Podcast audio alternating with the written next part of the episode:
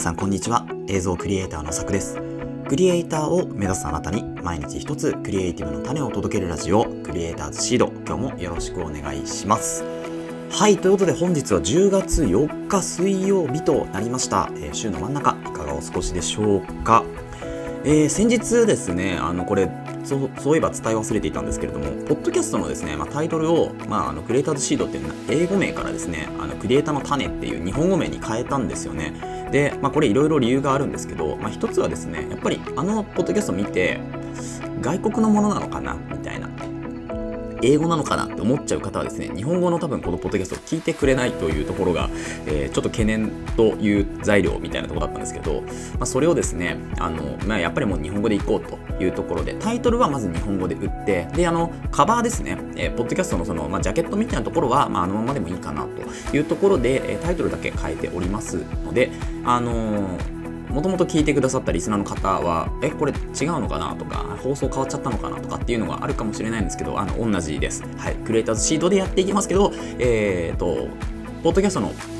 タイトルだけ、クリエイターの種というところにしましたというお話で、えー、冒頭始まるんですけれども、本日のお話何かっていうとですね、カメラのお話をしていこうかなと思います。パナソニックのですね、ルミックスというカメラからまた新型のちょっと情報がですね、少しずつ出てきているので、そちらについて本日は本編で触れていこうと思います。それでは本編の方、行ってみましょう。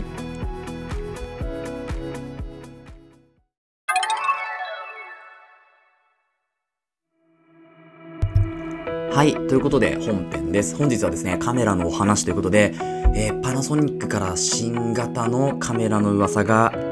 出てきております。パナソニックのカメラといえばルミックスというあのカメラになりますけれどもこのルミックスですね、えーと、先日 G92 というですね、えーまあ、一応、えー、写真用のスチル機用でフラグシップカメラというのがですね発売されたんですけれども、えー、今回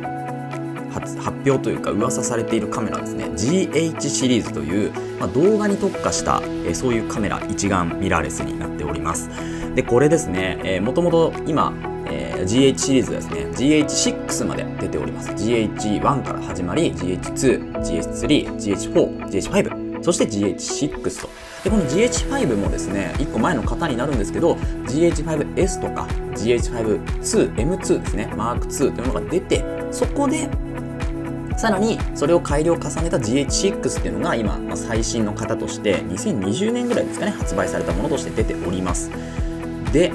この2020年から発売した GH6 ですね、そろそろアップデート来ないのかというようなところで、今回発表が、まあ噂ですね、まだ発表、公式の正式な発表じゃないんですけど、噂がですね、GH6、通常だったら2とそのまま行くのかなと思いきや、アップデートで GH7 になるんじゃないかというようなお話が出ております。で、この GH5 とか GH4 とかからですねどんどんどんどん進化している時にこうパナソニックだとフェーズっていうのがあるんですよね。まあ、どのカメラにもあると思うんですけど、このフェーズが一番大きいのがパナソニックなんじゃないかなとは思っていて、要は、えー、GH5 から GH6 に移行するときに、まあ、例えば、えー、 RAW をね、えー、B RAW とかその RAW っていう、まあ、ちょっとビット数の高い、えー、容量の高い綺麗な映像っていうのが撮れるように改良していく。なので、まあ、まだこうファームウェアって言ってパソコンの要はカメラ内の、まあ、センサー、えー、パソコン PC ですよね、まあ、そこのこうそこまでの開発には追いついてないんだけどでも将来的に、えー、ゆくゆくはそれをアップデートするものとして作るというところでなので GH5 に関しては、まあ、例えば、えー、4K で撮れる。でさらに、まあ、8ビット10ビットまで撮れる。で、ログ撮影っていうのができる。ここまでは 5S だったんですけど、5S、5S、えー、GH5 Mark II だったんですけど、この GH6 になってからですね、今度 4K の120フレームレートが撮れたりとかですね、スーパースローみたいな形が取れたり、もしくは、えー、 RAW ですよね。この RAW っていうのは、あのー、まあ、なんていうんでしょう、一眼ミラーレスでもやっぱ撮れるカメラが少ない。まあ、GH6 の場合は内部ではなく外部収録に、ね、なってきますけれどもそれでも、えー、モニターを使えばですね外部収録でローが撮影できるというところまで来ました。で GH7 ですよ。でこの次のフェーズ GH62 ではないと言われているのでただのアップデートではないというところがですねあの噂でも言われております。はい。でこの GH7 じゃあどういうものを積んでくるのかっていうのは正直ちょっとわからない。ですけれど、えー、一応ですね参考記事を URL 貼っておりますのでそちらから気になる方は見ていただければいいんですけど海外の記事になるのでちょっとその記事の訳をしたものをですね、あのー、説明するとですね、えー、GH6 は位相差 AF ですね増面位相差というですねオートフォーカスのまあ、こう方式があるんですけれどもそちらを搭載した GH6 は開発中らしいんですけれども、まあ、いくつかの噂にあった GH62 ではなく GH7 という名称になるだろうと。で大体通常のカメラですねあのアップデートするにしても、まあこう G、例えばニコンだと Z7 とか Z6 とかっていう形でその Z がこう上に上がっていくにつれてですね、まあ、Z9 がフラグシップという最上位モデルになるんですけれどもえー、ま、そこまでに行く過程で、まあ、こう大幅なアップデートしているかっていうとうんどうなんでしょうっていうところ、まあ、Z キー私使ったことないんで、まあ、ソニーとかもキヤノンとかもいろいろねこうマークなんちゃらマークなんちゃら R5R6 とか出てますけどこのパナソニックのカメラに関してはこうやっぱりフェーズっていうのが、まあ、先ほども言いましたけどこの次元がやっぱ変わってくるなと思うんですよね。一つの型に対して。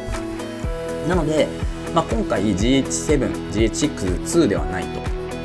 多分 GH62 だったら増面位操作を積んで終わりなんですよね。なので、ちょっとしたアップデートで終わるんですけれども、今回 GH7 ということで、例えば 6K60p とかですね、フレームレート 6K120p とか、えー、もしくはですね、増面位操作を積んで、さらに内部収録の、えーまあ、 ProRes RAW、もしくは、えー、B ロー取れるというところになってもおかしくはないと思うわけですよね。で、あの、先日ですね、CF エクスプレスカードの4.0ということで、まあ、あの、何テラっていうですね、1テラ以上の容量が積めるですね、そういう CF エクスプレスが出たんですけれども、まあ、そういうのにも対応して、内部収録でもう RAW を撮れるようなカメラに、えー、マイクロフォーサーズというシステムがなってくるんじゃないかなというふうにそんな気がしているんですよね。でこのカメラを使って映画だったりもっともっとクリエイティブクリエイターを増やしていこうと。パナソニックからクリエイターをどんどん増やしていこうと。いうような動きになっているんじゃないかなと。であの日本語訳さらにちょっとこう続けるとですね、まあ、GH7 と名付けられるかもしれないということは、まあ、S5-2 と S5 を比較したようなね、その増面位相差 AF を搭載した GH6 のアップデート、ただのアップデートではないことを示唆しているっていうふうに言われているんですよ。なので、GH、やっぱり数字が変わるってことは、こうフェーズそのものが変わってくると。カメラの性能が良くなるというよりは、カメラ自体そのものが変わってくるような、そういうシステムを搭載してるんじゃないかなというふうに思うんですよね。で主要な新しいカメラのアップデートっていうところで、まあ、GH7 いつ発表されるか分かんないんですけど、まあ、今年ではないだろうと、まあ、2024年半ばから後半にかけて発表される可能性が高いと思うというふうに言ってるんですよね。なので、まあ、GHC7 に関しては例えば2024年に、えー、末に発表がありで2025年の例えば2月とか、えー、年明けに発売というような形がまあこれあの上半期下半期で大体ミックス出してますから、えー、前回のね GH あ GH じゃない G9 ですね。G92 もですね先日、えー、先月かな9月に出たというところなので2月とか9月とかに出すというところを考えるとですね2024年の、え、後半にこういうのが出ますよと発表があってその後2025年の2月、まあ、つまり今から本当に1年半とか2年ぐらいになりますけど、まあ、そういうカメラができるんじゃないかな。でも多分ねこの内部収録でローを撮るとか、えー、フレームレート、まあ、6K、8K 積んでくるとかっていうのはですね多分あと2年経ってようやくその他のカメラが 8K、6K 積んじゃうっていうところで、まあ、50万とか、えー、40万、50万のこうボディをね、えー、ボディとレンズと込みで発売してくる中ですね、多分ルミックスのカメラはですね、まあ、GH シリーズ行っても30万か40万だろうと。うん。いうところで私は見込んでおります多分パナソニックだったらそれぐらいやってくれるんじゃないかというふうな期待を込めてですねはいなので、まあ、GH7 のお話っていうのがちょっとずつ出てきているよというようなお話がですね今日のお話となりましたいや本当にね本当に楽しみなんですよねで GH6 今買うかまあ、シグマのね FPL っていうのを買うかっていうのをすごい私も悩んでるんですよね。2代目として、まあ、2代目はやっぱり今のルミックス S52 っていう、まあ、ちょっとスチルに特化して、えーまあ、動画も撮れるっていうカメラにはなるんですけどやっぱり映像制作をする上では映像に特化したカメラが欲しいというところで、まあ、でもあの例えばねコマドとか、えー、アリとか、まあ、そういう業務で使うものではなくやっぱりこう一眼ミラーレスで、えー